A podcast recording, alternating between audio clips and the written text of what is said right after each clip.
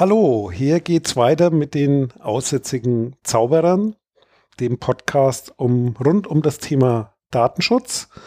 Heute und mit, heute, heute mit, mit, ja, Tim und Struppi. Einen wunderschönen. Dann sind wir zeitlich äh, ja nach wie vor im Jahr 2016 äh, und sitzen mal wieder zusammen in so einem kleinen Büro und versuchen, möglichst gute Akustik hinzukriegen. Und wir haben ja das letzte Mal am Schluss äh, so ein, so Cliffhanger gesetzt, indem wir gesagt haben, Kontextproblem wäre ein Thema, das man besprechen könnte. Aber davor wollen wir nochmal eingehen auf, wie ist Datenschutz rechtlich geregelt. Das heißt, da gibt es eine Menge Papier, eine Menge Gesetze. Wie spielen die da ineinander und wie baut es aufeinander auf und was sollte man da zumindest mal gehört haben? Ja, genau. Also was ein Begriff ist, der immer wieder gerne fällt, wenn, wenn es um Datenschutz geht, ist, ähm, ja, das Bundesdatenschutzgesetz, äh, das ist so ein Auffanggesetz, ja. Ähm, da ist zunächst mal so die Frage, was meint man denn damit? Und ähm, ganz wichtiger Hintergrund, den man dazu einfach wissen muss, ist, dass äh, im Prinzip der Datenschützer immer fragt, was ist denn eigentlich die Rechtsgrundlage für die Verarbeitung, Erhebung dieser Daten? Und damit wird halt gemeint, okay, wo steht denn jetzt, dass diese, diese, diese Daten auch verarbeitet und erhoben werden dürfen? Denn grundsätzlich gilt, die Verarbeitung von personenbezogenen Daten ist im Grundsatz immer verboten. Genau, und das, was der Struppi gerade sagt, nennt man äh, Verbot mit Erlaubnisvorbehalt. Das heißt, es ist davon auszugehen, und das gilt für den ganzen europäischen Rechtsraum oder für den EU-Rechtsraum, besser gesagt, äh, dass ich erstmal Daten nicht verarbeiten darf, sondern ich brauche eine Erlaubnis dafür. Also es muss einen Grund geben.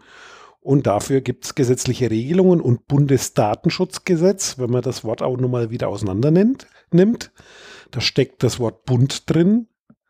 Das heißt, es gilt für den Bund. Das heißt, daraus kann man ableiten, erstmal für Bundesbehörden. Und warum hat das dann mit so vielen anderen Dingen zu tun? Also neben den Bundesbehörden werden dort auch wird dort auch die Privatwirtschaft geregelt und deswegen ist es so, das äh, Subsidiaritätsprinzip legt das so fest, dass wenn ich in einem anderen Gesetz, also in einem Spezialgesetz, äh, nichts finde, in dem ich eine Regelung zum Datenschutz habe, die da jetzt gerade passt, dann gucke ich im Zweifelsfall im Bundesdatenschutzgesetz nach. Und äh, wenn es ein Bundesdatenschutzgesetz gibt, dann gibt es auch Landesdatenschutzgesetz, Gesetze. Das heißt, nach unserem Föderalismus haben wir in jedem Bundesland eben auch ein Landesdatenschutzgesetz, das dann für die Länderbehörden den Datenschutz regelt. Also wie gesagt, Bundesdatenschutzgesetz regelt den Datenschutz für Bundesbehörden und die Privatwirtschaft. Die Landesdatenschutzgesetze, die regeln den Datenschutz für Landesbehörden und äh, im, in der aktuellen Version jeweils auch noch das Thema Informationsfreiheit, auf das wir jetzt aber erstmal später wieder eingehen. Genau.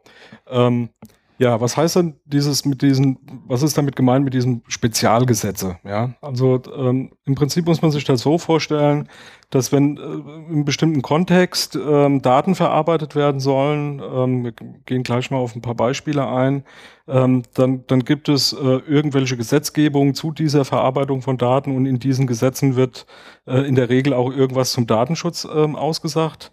Ein ähm, schönes Beispiel äh, ist das Telekommunikationsgesetz. Da sind ein paar Abschnitte drin, wo es äh, im Speziellen eben auch um die Verarbeitung von personenbezogenen Daten geht. Was ist da überhaupt erlaubt? Welche Daten darf ich erheben? Darf ich verarbeiten? Aus welchen Gründen darf ich das? Ähm, und so gibt es halt in vielen Bereichen spezielle Gesetze, die äh, spezielle Dinge regeln. Also ähm, schön, anderes schönes Beispiel sind die Krankenhausgesetze, die wir haben in Deutschland. Die sind auch eher länderbezogen ähm, aufgesetzt. Ähm, da steht halt genau drin, welche Daten darf ein Krankenhaus erheben, wenn jemand als Patient in einem Krankenhaus behandelt wird. Ähm, und so finden sich halt in verschiedensten Bereichen Spezialgesetze, ähm, die eben spezielle äh, äh, Kontexte äh, im Datenschutz dann auch regeln. Immer dann, wenn kein Spezialgesetz irgendwas regelt, fällt es im Prinzip ganz zum Schluss eben auf das sogenannte Bundesdatenschutzgesetz, äh, was da drin steht an Regelungen.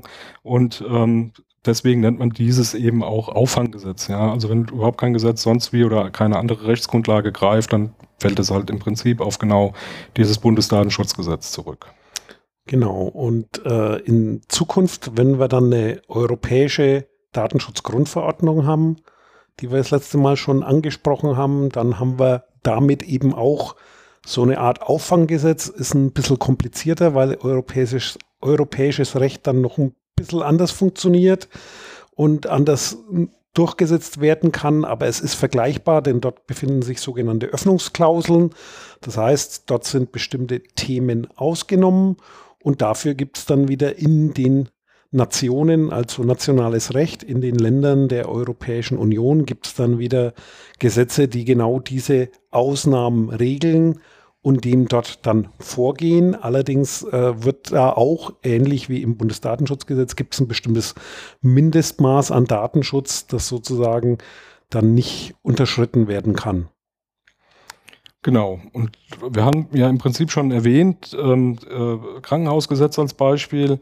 Ähm, in, in der Regel ähm, oder auch Sozialgesetzgebung, da finden wir da auch eine ganze Menge zu. Äh, in der Regel sind solche Spezialgesetze immer dann äh, entstanden oder äh, stehen bereit, wenn es eben um ganz besondere Daten geht. Also da, wo ein besonderer Schutzbedarf dann letztendlich auch besteht. Also ein besonders hohes Risiko ja, äh, für, die, für die Betroffenen, für die äh, Personen, um die es da geht.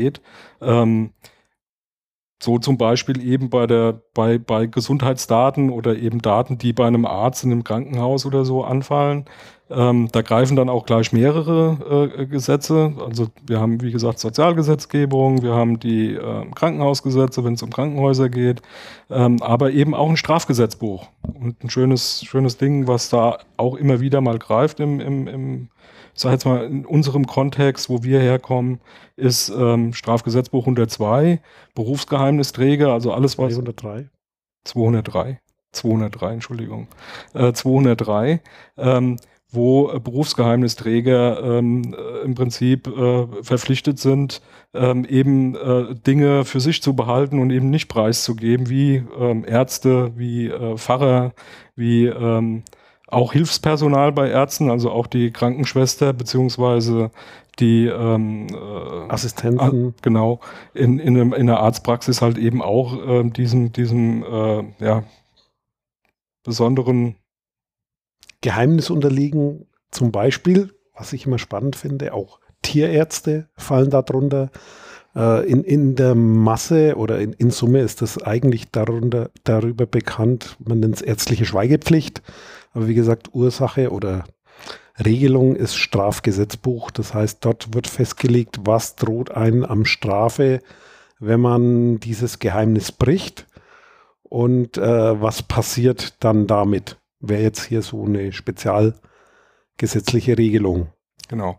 Wenn wir mal auf diesen Punkt, äh, mit dem wir ja auch einsteigen wollten oder zumindest das letzte Mal schon mit angekündigt haben, diese, dieses Kontextproblem ähm, uns da betrachten. Ein schönes Beispiel, ähm, was genau ähm, da so reinpasst, ist, wenn ich jetzt einen Brief zum Beispiel erhalte von einem Arzt, ähm, der auf diesen Brief, ich sage jetzt mal, der verschickt seinen Arztbrief oder irgendeine Terminvereinbarung per Post, ähm, und da steht dann eben vorne im Absender drauf, ähm, Doktor sowieso, Onkologe oder die Onkologie vom Krankenhaus sowieso. Dann ist genauso ein Kontextproblem, äh, dass wenn klar ist, ähm, dass, äh, ich sage jetzt mal, diese diese, diese, dieser Mensch, der da angeschrieben wird, irgendwie in ärztlicher Behandlung ist, eben bei einem Onkologen, sofort eben auch eine, eine, eine Beziehung hergestellt werden kann, zum Beispiel zu so etwas wie einem kranken äh, Umfeld. Ja, also Onkologie ist klar, der hat dann wahrscheinlich Krebs oder wird irgendwie äh, wegen Krebs behandelt. Und das sind natürlich personenbezogene Daten, die besonders schützenswert sind. Stellt sich die Frage, darf so ein Arzt zum Beispiel seinen Absender mit solchen Informationen auf solch einen Brief drucken? Ja? Darf er das da draufschreiben oder ist das sinnvoll, das da drauf zu schreiben? Genau. Und, und kann man das vielleicht anders lösen, indem man das zwar auf dem Brief hat, aber eben auf dem Umschlag nicht lesen kann und so weiter und so weiter. Das ist so ein schönes Beispiel für dieses Kontextproblem, das zeigt, ich muss immer das Umfeld betrachten. In welchem Zusammenhang stehen diese Daten. Das heißt, ein Name, das hat man das letzte Mal schon mal gebracht, wenn ein Name auf einer Adressliste eines Vereins steht, äh, sagen wir mal, so ein äh, Verein, der für Freizeitgestaltung irgendwo gegründet wurde, ist wahrscheinlich nicht so problematisch wie der Name im Krebsregister oder der Name auf einer Liste von Personen, die irgendwo nicht erwünscht sind in Flugzeugen, also auf so einer internationalen Flugverbotsliste. Das sind so Problematiken, die dahinter stecken und dann auch zeigen, ja, dass es nicht einfach zu lösen ist oder auch nicht einfach zu klassifizieren ist. Man kann eben nicht hergehen und sagen, ich habe hier personenbezogene Daten diesen, dieser Art, ich habe einen Namen und sagt, mit dem Namen ist quasi diese Kategorie gegeben und dann gehe ich so und so um, dann ist kein Problem. Das funktioniert eben nicht, weil ich genau diesen Kontext betrachten muss und im Kontext der Briefbeförderung ist natürlich der Name wichtig, zumindest vom Adressaten. In einem anderen Kontext ist genau dieser Name eben problematisch. Genau. Ähm, was letztendlich einhergeht, ist, ähm, im Endeffekt sowas wie eine Risikobetrachtung zu machen. Man muss eben den, den Kontext betrachten, immer äh, mit, dem, mit dem Hintergrund nicht nur, was ist das Ziel dieser Verarbeitung von Daten ähm, und ist dieses Ziel berechtigt, also gibt es eine Rechtsgrundlage zu, darf ich das überhaupt, sondern eben auch alle die Umstände, die damit zu, zu tun haben, eben im Kontext auf äh, sowas wie Risiken zu betrachten und Risiken letztendlich dann auch zu bewerten. Und um daran anzuknüpfen, was wir schon eingangs gesagt haben, also mit dieser gesetzlichen Konstruktion, ist auch immer mit zu berücksichtigen. Es gibt äh, immer ja mindestens zwei Seiten der Medaille, wenn man den Rand mal ausblendet. Das sind die übrigen Aspekte.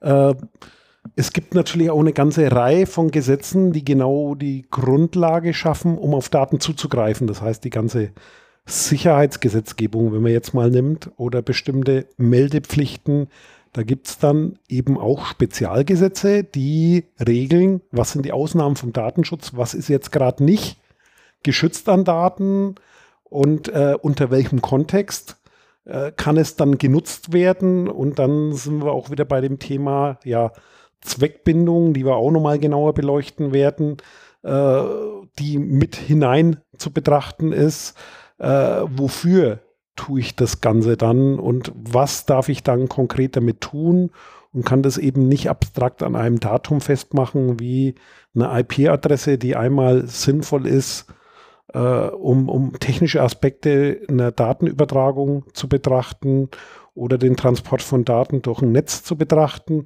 Auf der anderen Seite aber je nach Kontext eben wieder einen Personenbezug haben kann, wenn es eindeutig ist, welche Person hat zu welcher Zeit genau was mit in Verbindung mit dieser Adresse getan. Mhm. Was ähm, in der Praxis halt auch immer wieder ein Thema wird, ist, was passiert eigentlich, wenn genau dieser Kontext oder der Zweck, warum ich Daten ähm, erhoben habe und, und verarbeite, wenn der sich im Laufe der Zeit unter Umständen ändert. Also ein schönes Beispiel, mal so aus dem eher ähm, öffentlichen Bereich gegriffen. Äh, jeder kennt diese Mautbrücken, die, die es in Deutschland gibt, wo ähm, äh, im Prinzip die LKWs kontrolliert werden, ob die letztendlich ihre Gebühren für die Benutzung dieser Autobahnstrecken äh, bezahlt haben. Äh, da werden ja äh, Fahrzeuge gescannt, da werden Nummernschilder ges gescannt und dann wird im Prinzip abgeglichen, ähm, haben die ähm, ihre Mautgebühr bezahlt oder haben die ihre Mautgebühr nicht bezahlt. Und ähm, da fallen logischerweise Daten an. Ähm, Ziel und Zweck dieser ganzen Geschichte ist relativ klar und eindeutig. Gibt es Verträge, da gibt es auch eine Gesetzgebung zu. Ähm, eben äh, sicherzustellen, dass der Vaterstaat hier äh, entsprechende Einnahmequelle hat, um die äh, Straßen in Ordnung zu halten, die natürlich von LKWs besonders äh, genutzt, also besonders abgenutzt werden. So, ähm, dann gab es vor einigen Jahren mal diesen Fall einer Vergewaltigung auf einem, einem, öffentlichen Parkplatz auf einer Autobahn und da wurde natürlich gleich der Ruf laut, ja, da müssen wir jetzt mal schauen, welche LKWs und PKWs zu der Zeit auf diesem Autobahnabschnitt da so lang gefahren sind. Liebe ähm, Gesellschaft, äh, die diese Mautabrechnung ähm, äh, da macht äh, für die Bundesrepublik, äh, rückte mal bitte ähm, für diesen Zeitraum alle Nummernschilder, die ihr da erfasst habt, raus.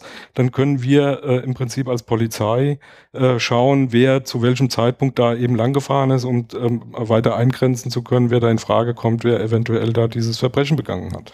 Und da sind wir wieder bei dem der Grundproblematik im Datenschutz, was auch ein Ergebnis des Kontextproblems ist. Das heißt, die Begehrlichkeiten kommen automatisch von selber. Das heißt, wenn Daten mal da sind, ähm, ist es sehr einfach, sich hinterher was auszudenken, was man auch damit tun könnte.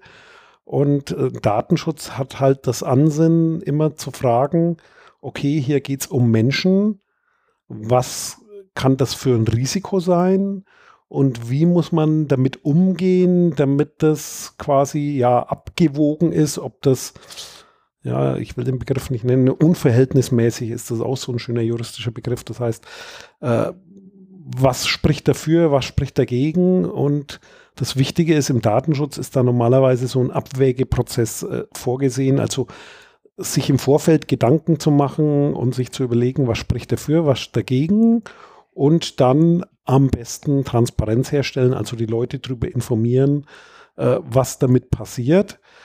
Kann sich aber im Nachhinein halt auch als schlecht erweisen, wie zum Beispiel bei solchen Mautdaten.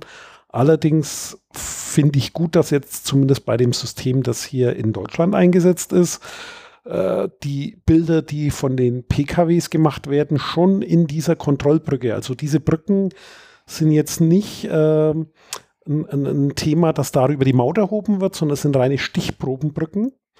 Denn äh, wer mal aufmerksam auf Autobahnen fährt, der sieht äh, oft weiße Fahrzeuge, da steht BAG drauf, das heißt Bundesamt für Güterverkehr. Das heißt, dort sind die eigentlichen Mautkontrolleure unterwegs, die dann auch Stichproben machen. Und diese Kontrollbrücken sind zusätzliche Stichproben, die kontrollieren, ob äh, eine gültige Lizenz, so nenne ich es mal, oder ob Maut bezahlt wurde, ob so eine Lizenz vorliegt. Und Pkw-Nummernschilder verlassen diese Brücken quasi nicht. Das heißt, die gehen nicht in das Rechenzentrum, in dem die ganzen Mautdaten liegen. Das ist so ein Thema, wie man mit der Gestaltung schon von Technologie im Datenschutz was erreichen kann damit man bestimmten Dingen vorsorgt. Allerdings Technik kann man natürlich ändern und umrüsten. Genau. Das ist immer ein Risiko. Nichtsdestotrotz ein schönes Beispiel. Also genau da hat man sich Gedanken darüber gemacht. Ähm, da sind wir bei dem Thema technisch-organisatorische Maßnahmen. Da kommen wir später in einem anderen Podcast mit Sicherheit auch nochmal drauf ähm, oder gehen da nochmal ein bisschen näher drauf ein. Aber hier ein ganz gutes gutes Beispiel. Ähm, technisch-organisatorische Maßnahmen heißt also hier eine technische Maßnahme so zu implementieren, dass eben sowas wie Missbrauch, nämlich äh, die Pkw-Daten da irgendwie auslesen zu wollen oder in irgendeiner Form ähm, auswerten zu wollen, ähm, von vornherein gar nicht zu erfassen. Ähm, könnte man technisch jetzt darauf eingehen, wie kriegen die das überhaupt hin? Ähm, ist ein relativ pfiffiges System, was sie sich da einfallen lassen haben. Ähm, aber wie gesagt, ein sehr, sehr schönes Beispiel dafür, dass von vornherein so zu bauen, dass bestimmte Dinge, die eigentlich auch gar nicht dafür vorgesehen waren oder die, die Zwecke äh, eigentlich da überhaupt nicht äh, als Grundlage äh, da vorlagen, ähm, zu vermeiden. Ja, also äh, wie gesagt, Pkw-Daten fallen da erst gar keine an. Also äh, kann man natürlich nach diesen Daten schreien, müsste dann aber technische Änderungen vornehmen. Ja, und das ist so ein Beispiel, was so ein Datenschutzarbeiter in der Praxis macht. Sich um solche Themen kümmern, sich dessen anzunehmen und mitzuhelfen, Lösungen zu finden. Äh, und was man nicht vergessen sollte, äh, ich meine, es gibt ja auch den schönen Begriff der Aluhüte, äh, dass, dass die Datenschützer da oft laut schreien, aber man soll da im Hinterkopf behalten, es gibt halt verschiedene Interessengruppen, verschiedene Kontexte, verschiedene Begehrlichkeiten.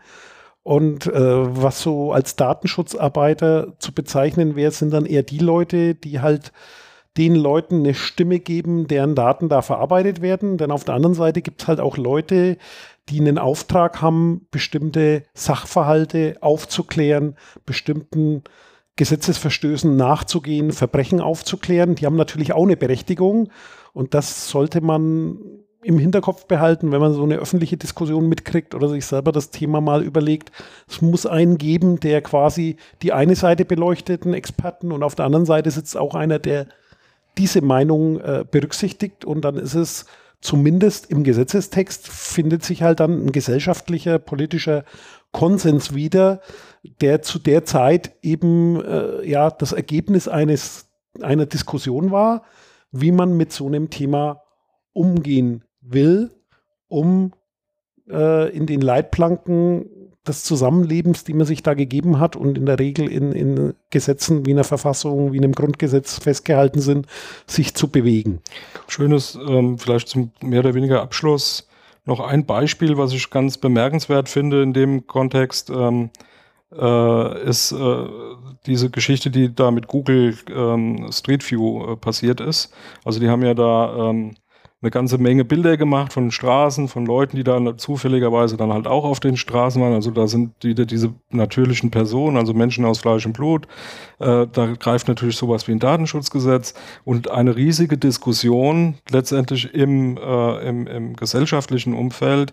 Ähm, was dürfen die da eigentlich fotografieren? Was dürfen die da eigentlich nicht fotografieren? Und da sind zwei Sachen für mich ganz spannend gewesen, nämlich das eine, dass man äh, relativ schnell feststellen konnte, so eine endgültige Antwort auf den Datenschutz gibt es nicht. Also in vielen, vielen Fragen gibt es die nicht. Ja, also es gibt nicht, das ist erlaubt und das ist nicht erlaubt. Es geht eine ganze Menge.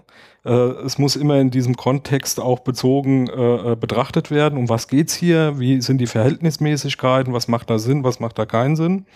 Ähm, und logischerweise auch sowas wie eine gesellschaftliche Frage. Ja? Also oftmals, ne? also wie weit darf Facebook gehen, wie weit durfte Google da mit dem Street View gehen.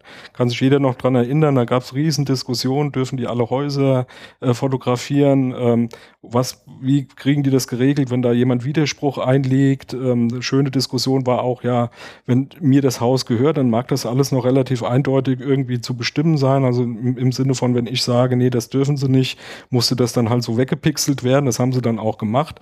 Was ist aber mit Mietshäusern, ja, wo dann äh, zehn Parteien äh, äh, betroffen sind und nicht nur eine. Ähm, und äh, das hat relativ lange gebraucht, um da sowas wie einen Kontext und auch einen Konsens hinzukriegen in der Gesellschaft. Hat aber funktioniert. Also selbst so eine große, in Anführungsstrichen, private Macht wie Google, die sehr wohl, die haben ja einfach mal gemacht, ja, die haben einfach mal losgelegt. Ähm, musste sich dann letztendlich sowas wie einem gesellschaftlichen, einer gesellschaftlichen Meinung beugen. Und ähm, das fand ich halt schon auch sehr bemerkenswert. Und das äh, findet ja auch äh, immer wieder mal statt. Ne? Also ist, diese Diskussion haben wir mit Facebook, diese Diskussion haben wir jetzt im Kontext Big Data auch mit äh, und Snowden, vor allem dann auch mit, äh, was passiert eigentlich mit Daten, die nach Amerika gehen, in die Cloud, von wem auch immer und so. Äh, also da findet eine ganze Menge, Menge eben auch auf so einer eher äh, höheren Ebene statt. Und das ist ein schönes Beispiel, weil wenn man es jetzt juristisch beleuchtet hat, äh, hat das Datenschutzgesetz bei Street View nicht viel hergegeben. Das war dann auch ein Spezialthema und das eigentlich juristische, wo man dagegen vorgehen kann, konnte, war das Recht am eigenen Bild gegebenenfalls was aber jetzt ein Urheberrechtsthema ist. Das heißt eigentlich kein ursächliches Datenschutzthema, was auch wieder schön das Thema zeigt, was ist eigentlich der gefühlte Datenschutz, wo schreibt man nach den Datenschützern?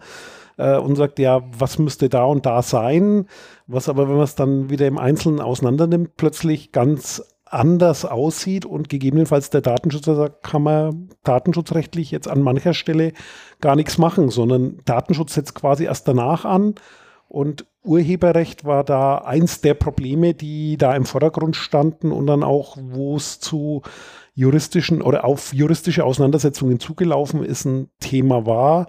Wobei Google hat da äh, noch mehr quasi, äh, ja, ich will nicht sagen verkehrt gemacht, sondern ein anderes Thema war dieses ganze WLAN-Scannen und der Beifang, einfach mit den Autos durch die Gegend zu fahren und zu gucken, wo sind welche äh, Funknetzwerke, um die zu kartografieren und eventuell zu nutzen für einen anderen Kontext und gleichzeitig äh, das Problem noch verursacht, die haben nicht nur die Netze aufgezeichnet, sondern auch noch äh, den Datenverkehr mitgeschnitten, äh, um das vielleicht auch noch zu nutzen. Aber da kommen wir vielleicht in Zukunft auch noch mal drauf, was so der Kulturunterschied im Datenschutz zwischen Europa und Amerika ist und warum das zu Problemen führt.